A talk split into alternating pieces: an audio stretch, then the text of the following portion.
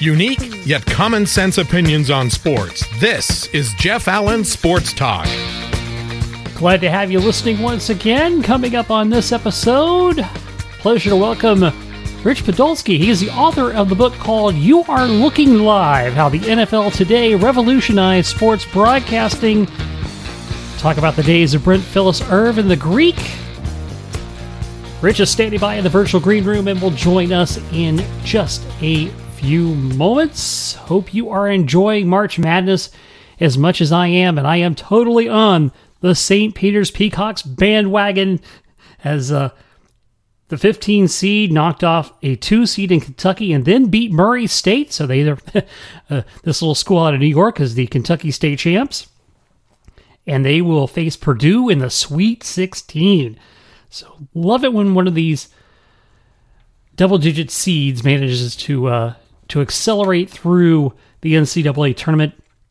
And so it's uh, exciting to watch. And you know, just beating Kentucky would have been a great memory on its own, but they've added to it and a Sweet 16 run. Now Purdue will be a, a, a bit another big test for them, as uh, the Boilermakers are at the three seed in the East. Uh, but uh, man, always love to see that as well. Out in the Midwest, Miami has made it to the Sweet 16. So the Canes, who were a 10 seed, so they're a double digit seed in the proceedings, taking on an 11 seed in Iowa State. How about that? team that's turned around from having just two wins to making the Sweet 16. And uh, Kansas and Providence in the other half of that uh, bracket, as expected, were there. In the South, Arizona and Houston, that'll be an intriguing matchup. And uh, Michigan and Villanova. So, Michigan, another 11 seed, and they were in the first four. So, the double digit seeds are crashing the party, uh, so to speak. Ironically, I mentioned Michigan and Miami, two schools that UCF beat early in the season, which makes you uberly frustrated at the fact that uh, uh, they are, were so inconsistent if you're a Knights fan. But we'll set that aside. And of course, that, that uh, in the South region. In the West, the only one to hold the chalk as uh, the top four seeds all get there. Gonzaga, they had a struggle with uh, Memphis in the second round, but got their way through as they were down uh, 10 at halftime. And uh, Arkansas making it over New Mexico State. Texas Tech beating Notre Dame and Coach K's final run with the Duke Blue Devils. He's at least made it to the Sweet 16. Um, again, a great tournament, lots of great stories. Uh, some not so great. I felt so bad for the kid from Illinois, RJ Melendez, got called for a technical for hanging on the rim.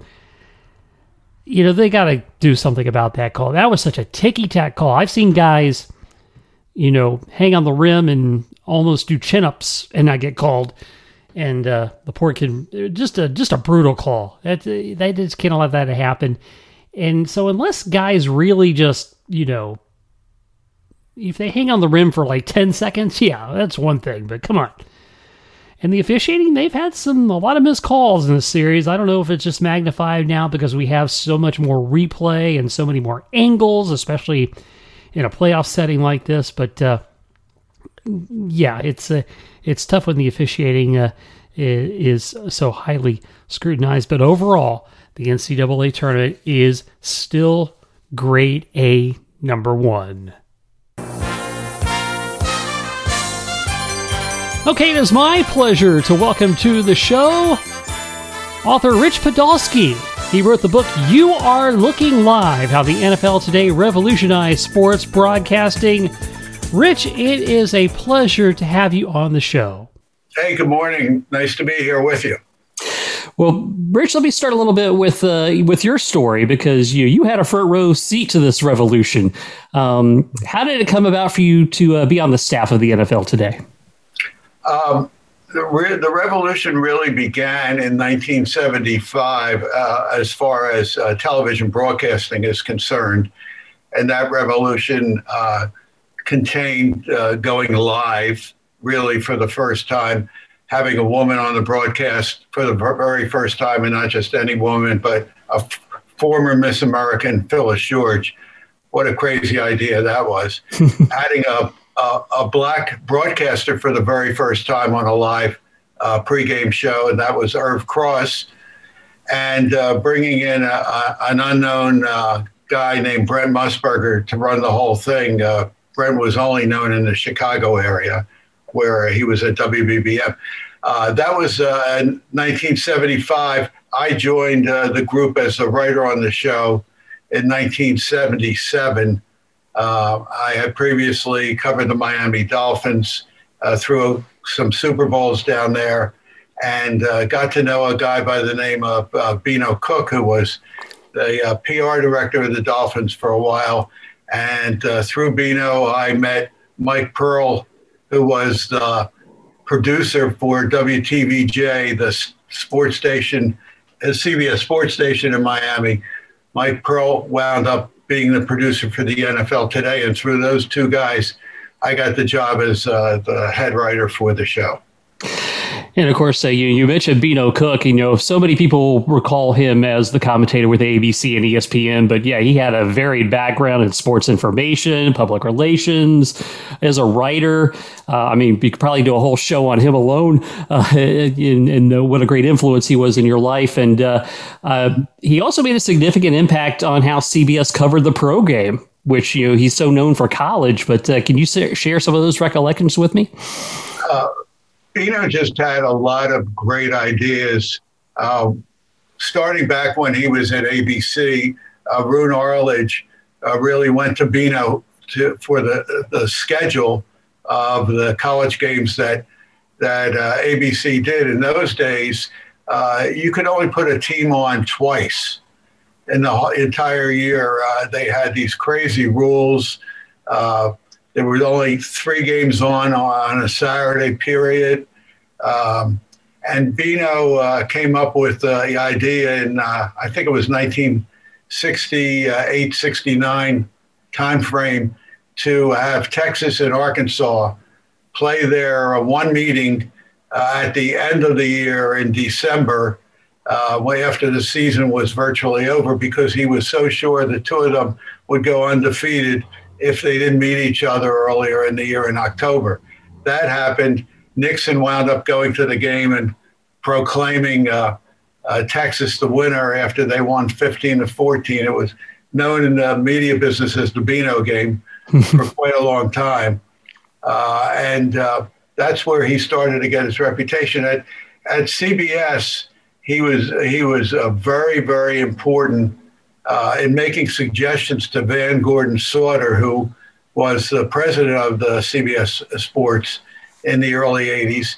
And he was also, uh, as far as suggestions for NFL coverage, I don't want to get into specifics at this point, but he, he was uh, really a main cog in their negotiations to get a split network coverage of college football and get CBS in the door there. Hmm. Yeah, that's pretty impressive. And of course, uh, you know, a lot of credit to him too on how scheduling was done uh, in the pro game as as well. So you know, you think about all of his uh, influence in college, but uh, he had kind of a behind the scenes influence on the pro game. You know, eh, most people don't know how uh, instrumental Beano was and how brilliant he was in the, on the business side of uh, sports on television. They only know him for his great uh, wisecracks. uh, his most famous one, uh, which is now a title of a uh, Beano's book, is "Haven't They Suffered Enough?" which is what he he said at uh, and when the hostages were free from Iran. we were at the NBA All Star game in Cleveland and and there were a ton of sports writers around him and said, Beano, what do you think of this? The Beano, Bowie Kuhn, uh, the commissioner of baseball, is going to give all the hostages lifetime passes to Major League Baseball. And Beano's response was, Beano was a lifetime hater of baseball. And Beano said, haven't they suffered enough? And uh, it became uh, one of the top 10 lines of the year in Time magazine. Uh, he had a lot of them. He had a lot of great one liners that uh, blew people away. He was quite an individual. Uh, we became really good friends. Uh, we shared an office together for a while. We shared an apartment with uh, uh Mark Carlson, uh, who used to be the SID at uh, Florida State when Mark came to CBS Sports. So it was really interesting getting to know Beano and hanging out with him. Yeah. Well, of course, you know, you mentioned you know the revolution of the NFL today was it going live because you know and the NFL today really did exist before then, but uh, now people not many people remember that uh, because of how the, the live show really took hold and everything like that. So with this dream team of Brent, Phyllis, Irv, and Jimmy the Greek, you know, what made that click? Well, first we have to uh, talk about. Um, uh, we have to go back to really 1970 when uh, the first time this, the CBS pregame show was ever called the NFL Today. Uh, I, I, wrote about this uh, and posted it on Twitter recently. Uh, I wrote for I write for sportsbroadcastjournal.com um, and an occasional column, and this was about a woman named Marjorie Mar- Mar- Mar- Margolies Marjorie Margolies. She came from WCAU in Philly to produce and report on the NFL uh, for uh, the NFL Today, which was all pre-taped stuff in those days. She was the first woman. She preceded Phyllis George by five years, and she had done a couple of shows in 1970 when the producer Bill Fitts got called into the office of the president, and he said, "What's wrong?" He said, "Well." You know, we've we've got another woman we, we're going to put on the air in place of Marjorie. She could still produce the, the segments, but we're going to put this other woman on. And who is the other woman? He asked. Well, it's the Winston cigarette girl. so why are we putting the Winston cigarette girl on our football features? Well, she can't do Winston ads anymore because cigarette commercials are ruled out. And she's a friend of Frank Giffords. Frank Gifford was the host of the show. So Marjorie Margolies went along with this. Uh, they wound up doing TV Guide doing a feature on the two of them uh, uh, from a woman's viewpoint on uh, football. She left uh, CBS after that year, went to uh, work for the Today Show. She won five Emmys. she also ran for Congress in '92 and won. she's adopted 11 children and uh, she just had a, a, book come out about uh, being the first w- woman ever to adopt internationally. Uh, she's quite a, quite a woman, to say the least. Yes, and she was the first woman ever on the NFL Today. Five years later, uh, a guy by the name of Bob Wussler comes in from Chicago to run CBS Sports. Uh, Bob Wussler was uh, uh, kind of a, a fair haired young guy. He was only 38 years old at the time. He had been uh, Walter Cronkite's uh, leader and producer in uh, special events at CBS News. Uh, they thought he was going to be the head of the network, and later on, he became the head of the network. and Wussler loved sports, and he saw an opportunity to try things that had never be done, been done before. And one of them was uh, he wanted to ha- go live. He wanted to have a, a woman, and he met Phyllis George, who was already in New York looking for a career in broadcasting. Uh, and uh, she had done the Miss America pageant after winning it. She had worked with Bert Parks, and she was doing a show called Candid Camera, uh, in, uh, which was a national uh, uh, show, kind of a cute show with a guy named Allen Funt. Yep. And and a couple of young producers uh, got to know her and thought she was really great fun and told Bob Wussler that he should meet her. They had lunch. Uh, he liked her. Uh, he asked her, uh, What do you know about football? What do you know about sports? It was the million dollar question. She gave him that big Texas smile of hers. And she said, Well, I've dated a lot of players. And of course, I love the Dallas Cowboys. And, and that was enough for him. He, he knew that she didn't have to be an X's and O's person to be successful on the show and show the lighter side and, uh, uh, and interview some star players. And, and that's what he had her do. She was a huge success. In the first year, she interviewed uh, Dallas Cowboys quarterback Roger Staubach, uh, and uh, it made huge news when she asked him to compare himself to Joe Namath. And Staubach, who was a really straight laced conservative guy, said, Well, you know, Joe is single and goes out with a lot of women, and uh, I'm married and happily married. And but like Joe, Joe likes to have sex with a lot of women. I like to have a lot of sex too, but just with one, my wife. you know, I'm paraphrasing, but uh, that that that made a lot of headlines around the country. That was big news for 1975.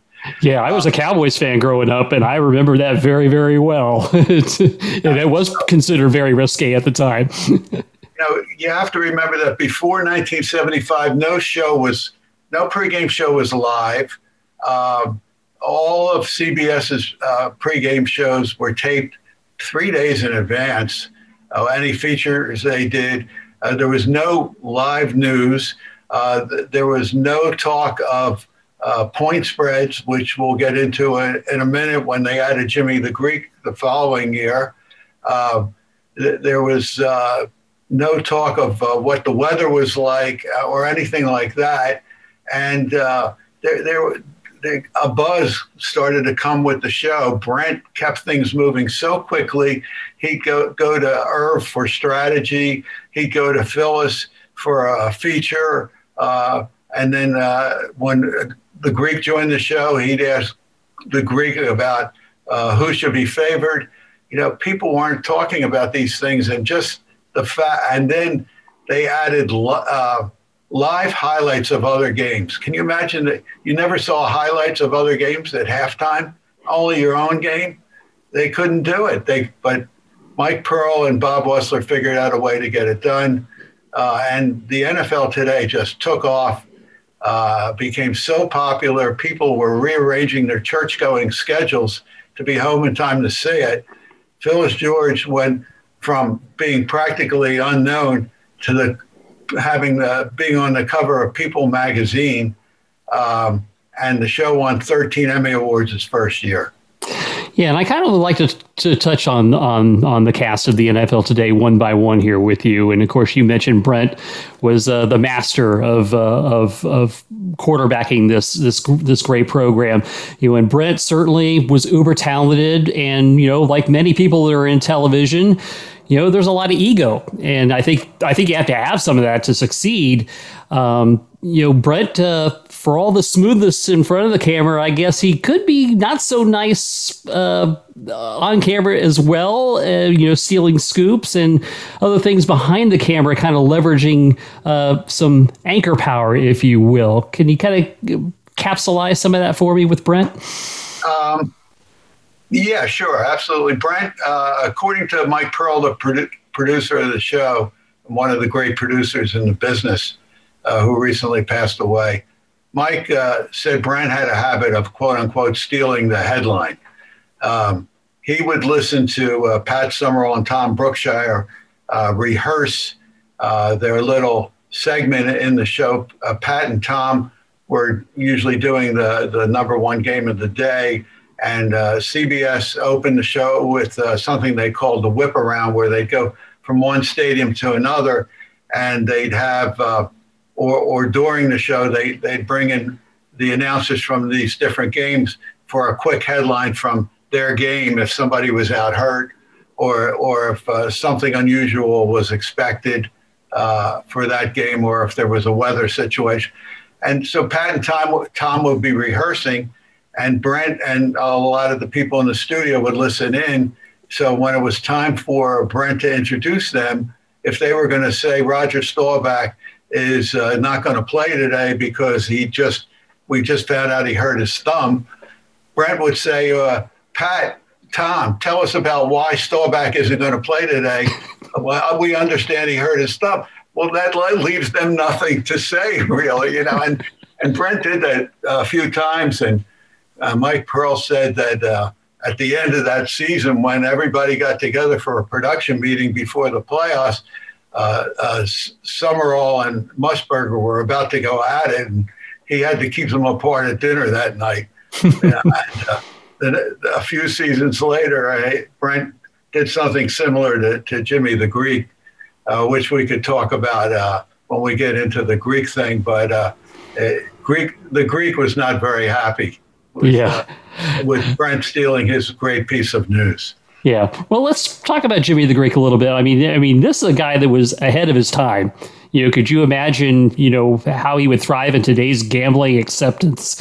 Um, you know, and and what I find interesting too is, you know, you look at Brent and you look at Greek.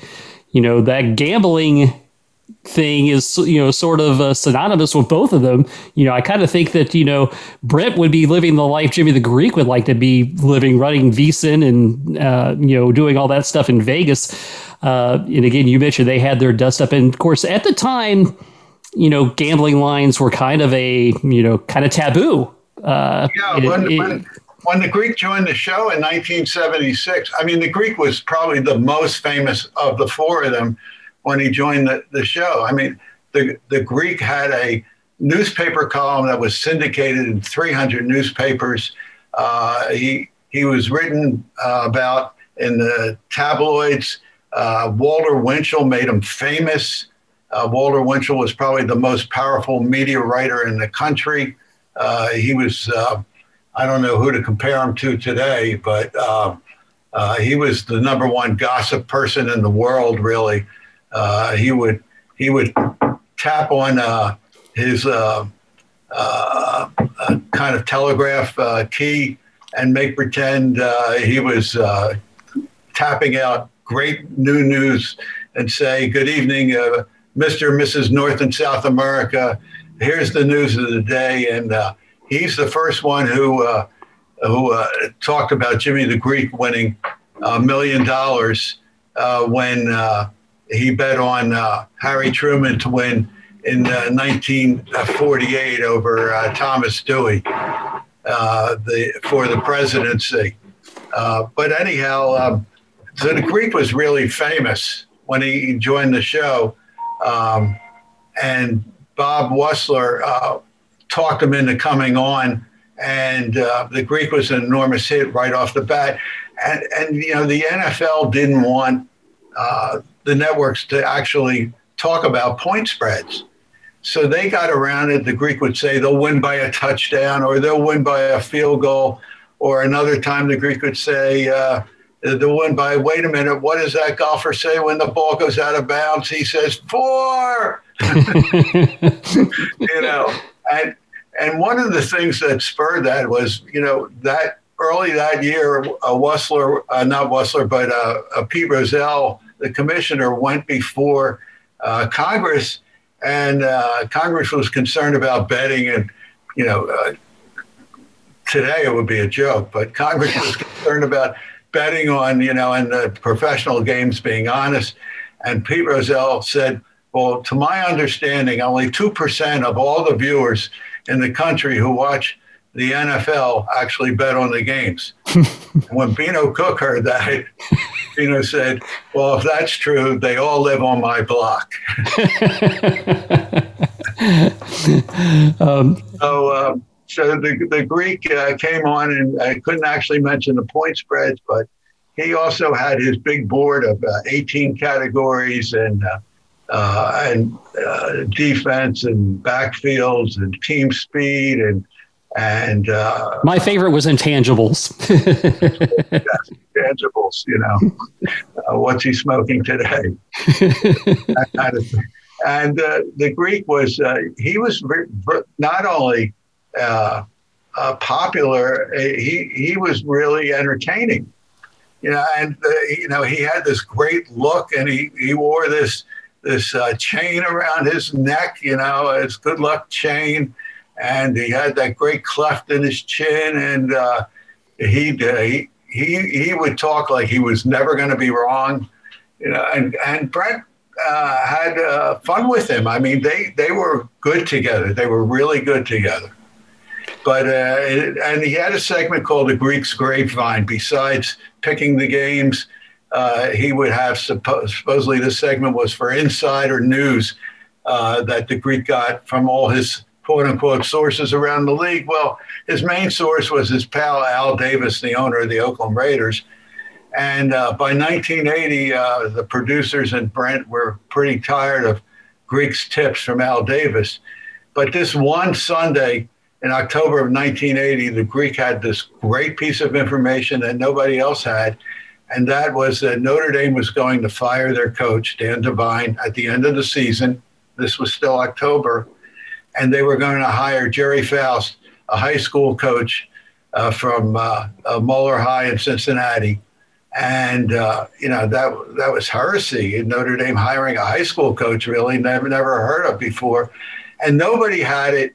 At least nobody was going out with it, and the Greek had it, and that was going to be his piece of news. They rehearsed it before uh, the show, as they usually did, and when it was time to do it live, the Greek stole uh, Brent stole the headline and said said something to uh, to Jimmy. Tell us about uh, Notre Dame firing their coach and hiring a high school coach or something like that. And the Greek just went did a Ralph Kramden and he went humming, humming, humming. I didn't know what to say because Brent stole his news and he just uh, boiled for the rest of the day. And that night, uh, well, every Sunday night, a lot of us went to a place called Pear Trees. It was a restaurant and bar on the uh, east side of New York. Uh, we would uh, go and uh, talk about the day's games and what happened. And for some reason, the Greek went that night, and Brent, who almost never joined everybody else after the after the shows, the Brent was there too with his brother Todd and uh, they wound up at the same table. The Greeks started complaining again about this and about not getting enough airtime on the show. And uh, Brent, uh, uh Ted Shaker, the producer uh, uh, that year, said we all had had maybe two, one too many drinks. And Brent at that point said, You know, Jimmy, I can make you disappear anytime I want. and, and, at that point, the Greek reached over and punched him right in the face. And um, that, with all those people in that bar and that restaurant that night, that didn't stay uh, private for long. It made the Washington Post the next day. It was the front page headlines in the New York papers.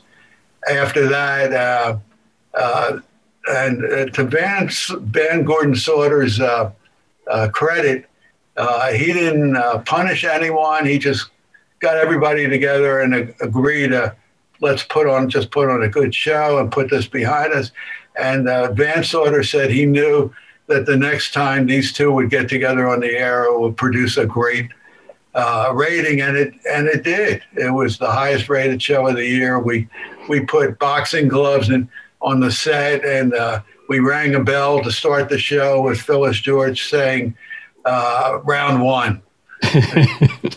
so that was pretty interesting. I also wanted to talk about the phrase "you are looking live," how that came about. Yeah. Uh, I, I, mentioned they started the show with uh, what they called the whip around. That was where they showed the live stadiums one after another. And uh, uh, early in that very first season, uh, the director Bob Fishman said, "I've got a couple of buddies who bet on the games, and they always want to know what the weather is. You know, is there anything we could say or or do besides just show the stadium? And Brent said, "I'll say you are looking live." And that's what he did. He said, "You are looking live at Veterans Stadium in Philadelphia, and and you could see if it was raining or snowing or, or the sun was out, and then he'd go to the next game. You are looking live at Soldier Field in Chicago, where today Walter Payton and the Bears, et cetera, et cetera. And that became the catchphrase of the show for the next 15 years. Brent was there from 1975 to 1990. And uh, uh, Brent was uh, tremendous on the show. He really kept it moving. You could, you know, he would juggle uh, highlights from uh, eight different games. Uh, he would he would do all the highlights without ever seeing them. They'd throw notes at him. They'd be counting down in his ear to the next highlight, and he wouldn't miss a beat. He was amazing. And Brent was probably the key reason the show was so successful. Uh, they all had uh, great personalities. They were all tremendously, became tremendously popular. The show had uh, enormous ratings. Uh, in those days, eights and nines. Uh, today, they would uh, equal uh, primetime ratings mm-hmm. today. Um, and but what happened was with the popularity of the show, there was only 21 or 22 minutes of airtime, and everybody started started to uh, want more airtime. And there, there was some uh, ego, uh, egos hurt uh, when uh, the Greek or Phyllis didn't get enough time. Irv was probably the nicest guy in the room. He never complained. And Brent usually took care of him anyhow when there was an extra 30 seconds uh, to go. So um, that's uh, that that caused some things. Uh, there was an argument between Greek and Phyllis's husband, John Y. Brown. Now, Greek had a public relations business before he came to uh, uh, CBS Sports, besides his newspaper column. And uh, one of his clients was uh, John Y. Brown's uh, company, uh, Kentucky Fried Chicken. and he claimed that John Y. owed him $100,000, I think was the figure. And uh, John Y denied it, uh, said uh, well, they were even. And the Greek uh, was not very happy about it. And on the air, he called John Y a son of a bitch, which, which made Phyllis break down and cry at the break. And uh, she left the set. Uh, poor Phyllis. Phyllis was one of the nicest people I ever met or worked with. Uh, she was an incredibly wonderful person. Yeah, uh, I don't yeah. mean to make fun of her at all. And uh, uh we stayed friends until uh, the very end. And uh, her her death a few years ago saddened us all, and it really really affected me personally mm. and many of us. Yeah, no, a beauty queen with that girl next door charm for sure. And of course, you mentioned Irv, you know, as the gentleman, and and I, and I think you know no one has ever said a bad word, and if they did, that person would probably be a liar. I'm guessing. Uh, you know, how did he? How is he able to stay in his in his lane with all that amount of strong personality around him? well, you know, Irv Irv was uh, an incredible guy, a great player uh, all pro player with the Eagles and uh, later with the Rams, um, and came back to the Eagles as player coach. Uh, in fact, he was uh, so, smart. Uh, his rookie year with the Eagles, they made him co captain.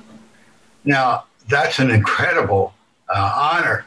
And it, when it happened this way that uh, in, in training camp, they gave all the rookies a test, and they, they asked the rookies to write down on a piece of paper uh, what their uh, assignments were in certain situations.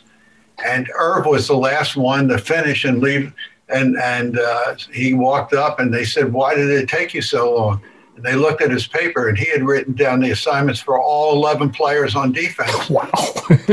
not just his own position and they said, uh, Wow, uh, how did you do this? He said, Well, that's what we had to do at Northwestern. And so I figured that's what you wanted. and uh, he said, the first time he was uh, in a, a, preseason game and he had to call the signals, uh, uh, Concrete Charlie, Chuck Bednarik, was in the huddle with him and he was a little scared about telling Chuck Bednarik what he was supposed to do. And Bednarik leaned over and said, Come on, Rook, give us the signal. and uh, Irv, uh, Irv recently passed away as well, but I had uh, a lot of laughs with him uh, a few months before that uh, when we were talking about that. Irv, Irv was the hardest working guy in the room. Uh, on his days off, he would go to NFL Films in Philadelphia and look at uh, study film of all the uh, teams in the league so he would know what strategy, uh, what was going on, and what teams were doing, uh, and not just uh, look at the highlights like everybody else was doing. He would watch all the games, uh, the film of all the games. and he'd come back. He, w- he was tremendously prepared, and that's why Brent felt so at ease going to him to ask him about any situation. And Brent never would c- cut him out of uh, the loop. Uh, Phyllis had had her role. Uh, she would do the uh, star interviews. And after a while, she became very, very comfortable uh, talking about s- some of the teams. Uh, but she never had to do X's and O's, and they never put on camera while they were talking about strategy with uh, Irv or Brent or the Greek. Uh, so they they kept her um, out of the loop there. Uh, but uh, she her popularity rose enormously, uh, and uh, you know that's why People Magazine went after her. And at the end of the sometime in 1977, she married the producer of The Godfather and the head of Paramount Studios. can't think of his last name right now. Robert. ooh, it'll come back to me. Um, but he was really well known uh, at the time and very famous for uh, for producing The Godfather. And it turned out to be uh, an unsuccessful marriage. Uh, fact, as a matter of fact, uh, she left and went back, back home to her family in Denton, Texas, after only two months. And then after that 77 season, she announced she wanted to take a break and she was leaving the show, and that was a shock to everyone. Um, I had gotten to know her very well that in 1977, and I was very sad about it. And she was replaced by a young lady named Jayne Kennedy, an African American young lady. Uh, that was a really a big surprise because CBS held a tryout and brought in uh, 14 uh, young women uh, on a, a, Saturday and a Sunday in the summertime to try out for the role of replacing Phyllis. And uh, Jayne Kennedy uh, was a surprise to get the role. She was so good. Uh, her gl- glibness and, and com- commenting with Brent on camera and interviewing a, a, player that they had her interview on camera. And she got the job. And uh, she had been a former Miss Ohio, and she had a lot of uh, work in television in uh, Los Angeles, but it was all on tape. She had never done live TV, and she was a little nervous doing live TV.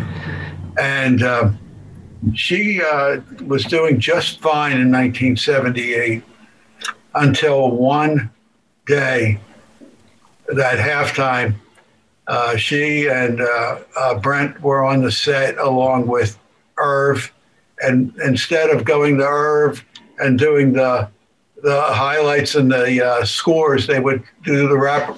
Uh, they would whip around with the scores from the other games around the league.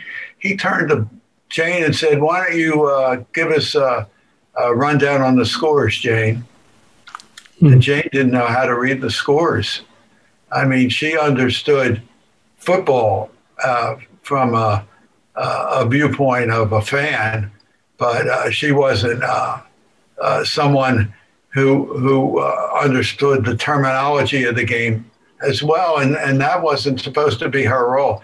And uh, uh, Bob Fishman, the director, said it, Brent just totally blindsided her, and it was he. Fishman said it was a cruel thing for Brent to do, and she read the scores with the wrong team winning and you know, things like that. Or if uh, it was the Eagles seven nothing over the Browns, she would say uh, the Browns zero, the Eagles seven. You know, and she got a lot of criticism for that from uh, a lot of the fans, and um, uh, she never really got over it. And uh, uh, that was a really a sad situation. and after the following season, uh, CBS decided to try to get Phyllis back, and Phyllis agreed to come back. And they fired uh, Jayne uh, really for no cause of her own. Uh, and uh, they certainly could have put her on other shows like CBS Sports Spectacular. She was great at doing the interviews and things like that. Uh, you know, I'm glad you and I'm glad you brought her up because you know, uh, you know, and you mentioned she was a former beauty queen, and I remember being a junior high aged at that time, and boy, she made my heart flutter. um, it, yeah, and God, she's still a beautiful uh, lady today. Yeah, and and of course, you know her story is interesting because it does encapsulate a little bit of good Brent and bad Brent. You mentioned kind of the sabotage thing on the score, her giving the scores, but uh, in the book you talk about you know in the auditions when she nailed her audition, Brent said she's the one, and we're right. done. yeah. Yeah, I mean, you know, I mean, there it was a tough audition.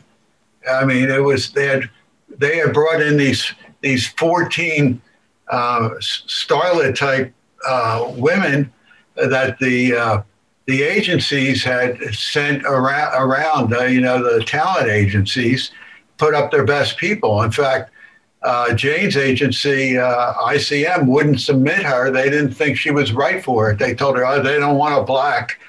And they want somebody with knows a little bit of has a little bit of a sports background. And but she said she uh, always watched the Cleveland Browns, and Jimmy Brown was a f- friend of hers. Uh, and he became a friend of hers out in Hollywood, and Muhammad Ali as well. Uh, in fact, she got a, a, great interview with Ali after his uh, Spinks second Spinks fight that CBS couldn't get on its own. So uh, Jayne uh, really was very valuable to CBS until they found out Phyllis wanted to come back, and they did the wrong thing. I said in the book, my, it was one of the rare times I really uh, uh, uh, put my own opinion into it. I said CBS had blood on its hands for that, uh, for firing Jayne, and it was just the wrong thing to do. So. Um, uh, what else should we talk about? Yeah, well, you know, you you mentioned, you know, it was a 30 minute format. There was a lot of competition for airtime. I got a two part question on this. Uh, how do you think it would have done in a longer format like we have today? And along those lines, what do you think about pregame offerings in our present time?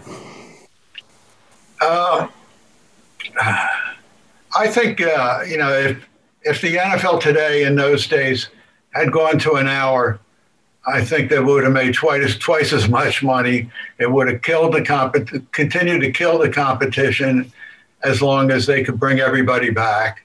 I mean, you know, even as late as 1987, uh, in October, the Greek went on David Letterman as a guest, ostensibly to talk about uh, the uh, coming uh, political election. Uh, the Greek uh, was uh, an expert on politics as well from winning all those bets. And uh, and of course, Letterman had to ask him about the fight that happened with Brent almost eight years previous. And uh, the Greek sheepishly said, well, it was about even as far as the fight was concerned. he said, but now we're the best of friends, which turned out a couple months later when uh, the Greek got in tr- trouble for his controversial comments on Martin Luther King weekend. Uh, Brent Brent uh, said, uh, "I'm never going to work next to that guy again." It turned out they weren't the best of friends. hmm Yeah, and, and of course, yeah, and I would say, you know, the Greek story is kind of a tragic story. Uh, it is when, when you look at tragic, to be sure. You know, um, you know, he uh, he see his, his comments on Martin Luther King weekend stem from uh, something he had read years earlier in Sports Illustrated and and a lot of other uh, places. Uh, there was discussion about uh, the breeding of the the blacks during the the uh, slave days, and that the uh, slave that the owners slave owners would would breed their slaves to be bigger and stronger. And the Greek's contention was when he was interviewed, he was kind of blindsided. He was just having lunch in Washington, D.C. on a playoff weekend, and uh, a local reporter blindsided him and asked him uh, what he thought about uh, what does Martin Luther King uh, mean to you? And he started talking about this after a while. He just rambled on and said that that's why uh, black players are better than the white players because they were they were bred to be uh, bigger, faster, uh, stronger, etc. And um, you know, the CBS immediately said, "Oh, we're we don't have anything to do with that. We we don't agree with what he said." And you know, a lot of uh, people, including Jesse Jackson, came to his defense, but CBS immediately fired him. Uh, and I personally think uh, it was an excuse to get rid of him because his contract was about up. They could have, they didn't have to pay him another cent uh, because he was about to negotiate a new deal. Uh, and uh, they they called his comments, uh, um, oh, I forget that word that the Greek hated. Not irresponsible, but. Hmm Irrehensible? yeah, reprehensible. That was it. They called his comment, CBS in a, press release called his com- comments reprehensible. And he said anything but that, that really, that really uh, took me down. And he couldn't get another job on TV.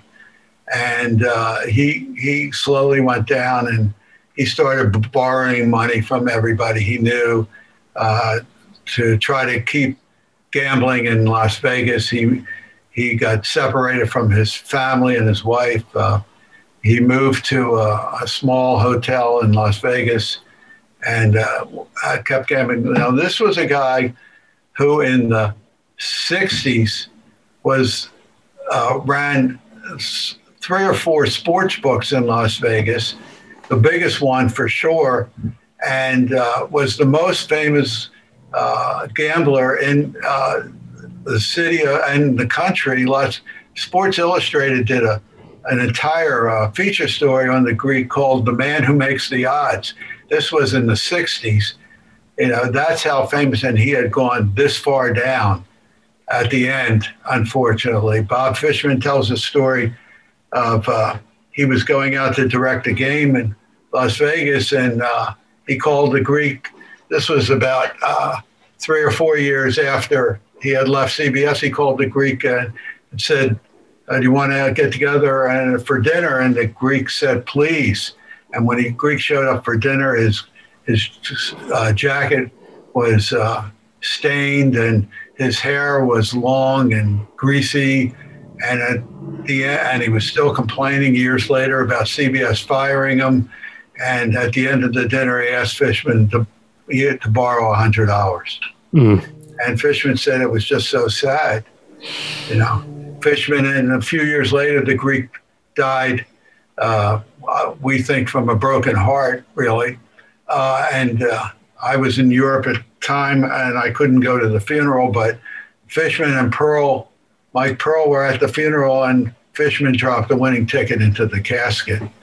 Oh. Um, it was kind of a sweet thing to do. Mm. Um, and he said the only other, no one else from CBS came. He was there for 13 years. Nobody else from CBS came to the funeral, which was in Steubenville, Ohio, where he was born and raised.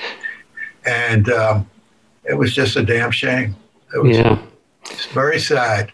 Yeah, no, no, no question. Of course, you know, you know, I think you know about the NFL today is is still, you know, that version of it is still the gold standard uh, of of pregame shows, and you look at the things that were probably born from all that. You know, you you look at again, we're talking about the gambling acceptance. Uh, you could easily say that that was kind of the that would be inspiration for the Red Zone channel years later. I mean, the, it's amazing the, the the the amount of of things that they did that were groundbreaking.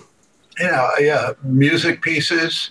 Uh, I mean, they they wore out the song "Nobody Does It Better." Um, Carly Simon uh, singing uh, by showing slow motion of Walter Payton running through the NFL uh, uh, d- defensive backfields. Uh, you know, and her singing "Nobody Does It Better." They they must have d- done that number three or four times during the '77 season, and um, you know, music pieces. Uh, uh, the, gambling, uh, just uh, even the highlights. Like I said, nobody had highlights before of other games. you had to wait until Monday night at halftime when Jose Cosell would do highlights of three or four games, and uh, you know, and fans wrote in they were they were upset if their team wasn't included in the Monday night, and otherwise you couldn't see highlights of other games. Uh, it really brought uh, the NFL into the the mainstream, and you know, another thing, it really helped the NFL become much more popular and overtake Major League Baseball as the number one sport in our country. With your time on the show, um, do you have five years? Yeah, so in that five year time period, do you have a favorite moment or two that stands out? The the, the uh, show in 1980 after the fight of Peartrees, mm-hmm. which I was at the bar and I I missed the commotion until I saw the commo- commotion after where they were separating everyone. But um, it, it was uh, quite a place, uh, Peartrees uh, in those days. And Runyon's was the other hangout that everybody went to um, on the east side. Uh, uh, it was uh, a bar and restaurant run by a former bartender named Joe Healy, and he named it after the famous writer Damon Runyon, and he had a big sign as you entered the, the back room where the uh, tables were. Uh, it was a quote from Damon Runyon, and the quote was, uh, and the quote was, uh, "The battle isn't always to the to the." Mm, I can't believe I'm blowing this quote. to the strong the battle isn't always to the strong or the brave, but that's the way to bet. Something like that. you know, when when you get up over 70 years old, sometimes these things leave leave your body for a minute or two. Yeah, you know the the other thing I would like encourage people about uh, reading the book, not only because of you know what the pregame show was all about, but if anybody wants to know what workplaces were like back in that time frame, you know, if if people have complaints now about the workplace, you know, the the the you think about back then with the the amount of drinking, the uh, the amount of harassment and things like that that, that that go on, the type of language it was used. I think it would be very eye opening for people who who uh, were not of that generation. Um, let's put it this way: anything goes in those days. Anything went. You know, uh, you know, th- there was a lot of drinking after work. Mm-hmm. There, there was there were a variety of water holes, watering holes that people went to right after work, uh, including uh, guys like Pat Summerall. Uh, he was uh, very well known to pick up a check uh, three or four times a week. You know, if, at these places. Um, he was everybody thought he was a great guy, and he was a great guy, and he was a great play-by-play guy, you know. But uh, uh, later in life, he he had to give it up. Mm-hmm. Um, um, but uh, you know, everybody smoked. You know, there were two ashtrays in every office.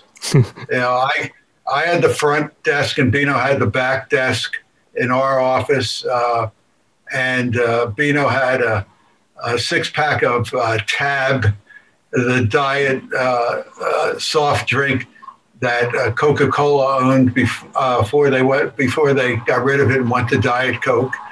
Uh, he would always have a tab on his desk. He'd have a carton of Winston's in his bottom drawer you know, and you walked in the office and you, you had to go like you had the smoke blows the smoke out of your way. And we had guys walking in our office all the time. Johnny Unitas, Paul Hornung. These were guys who worked games for CBS.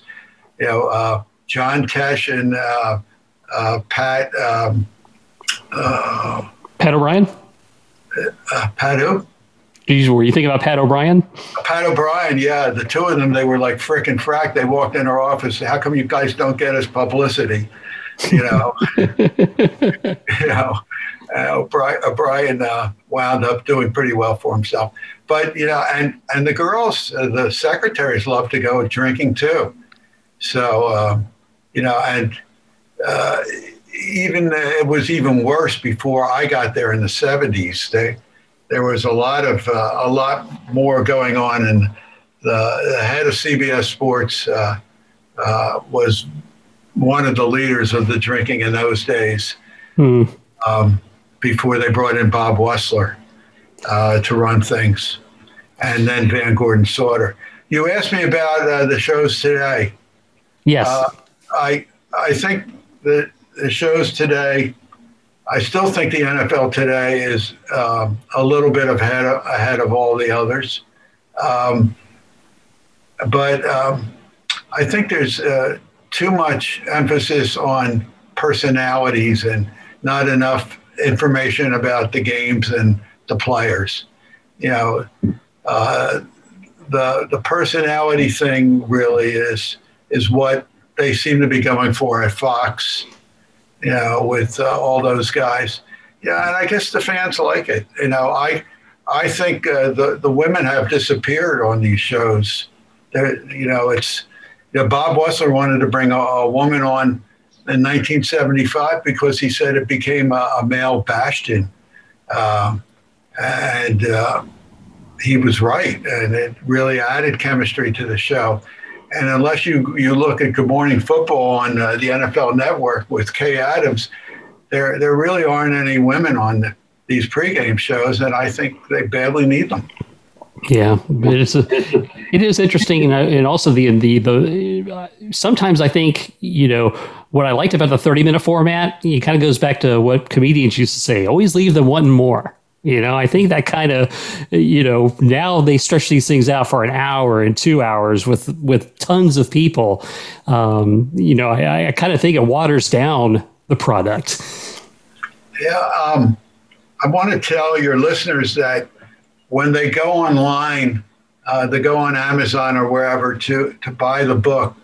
By the way, Amazon is selling it for uh, uh, five dollars off uh, right right now at twenty four something instead of twenty nine something, uh, which is out of the goodness of their heart. Amazon, um, but uh, well, you, you'll if you uh, put in "You Are Looking Live" on uh, the Amazon website, uh, you'll get the photo that is on the cover of the book, the, the famous black and white photo of Brent, Phyllis, Irv, and the Greek. And that is the only photo of the four of them together at, at the same time.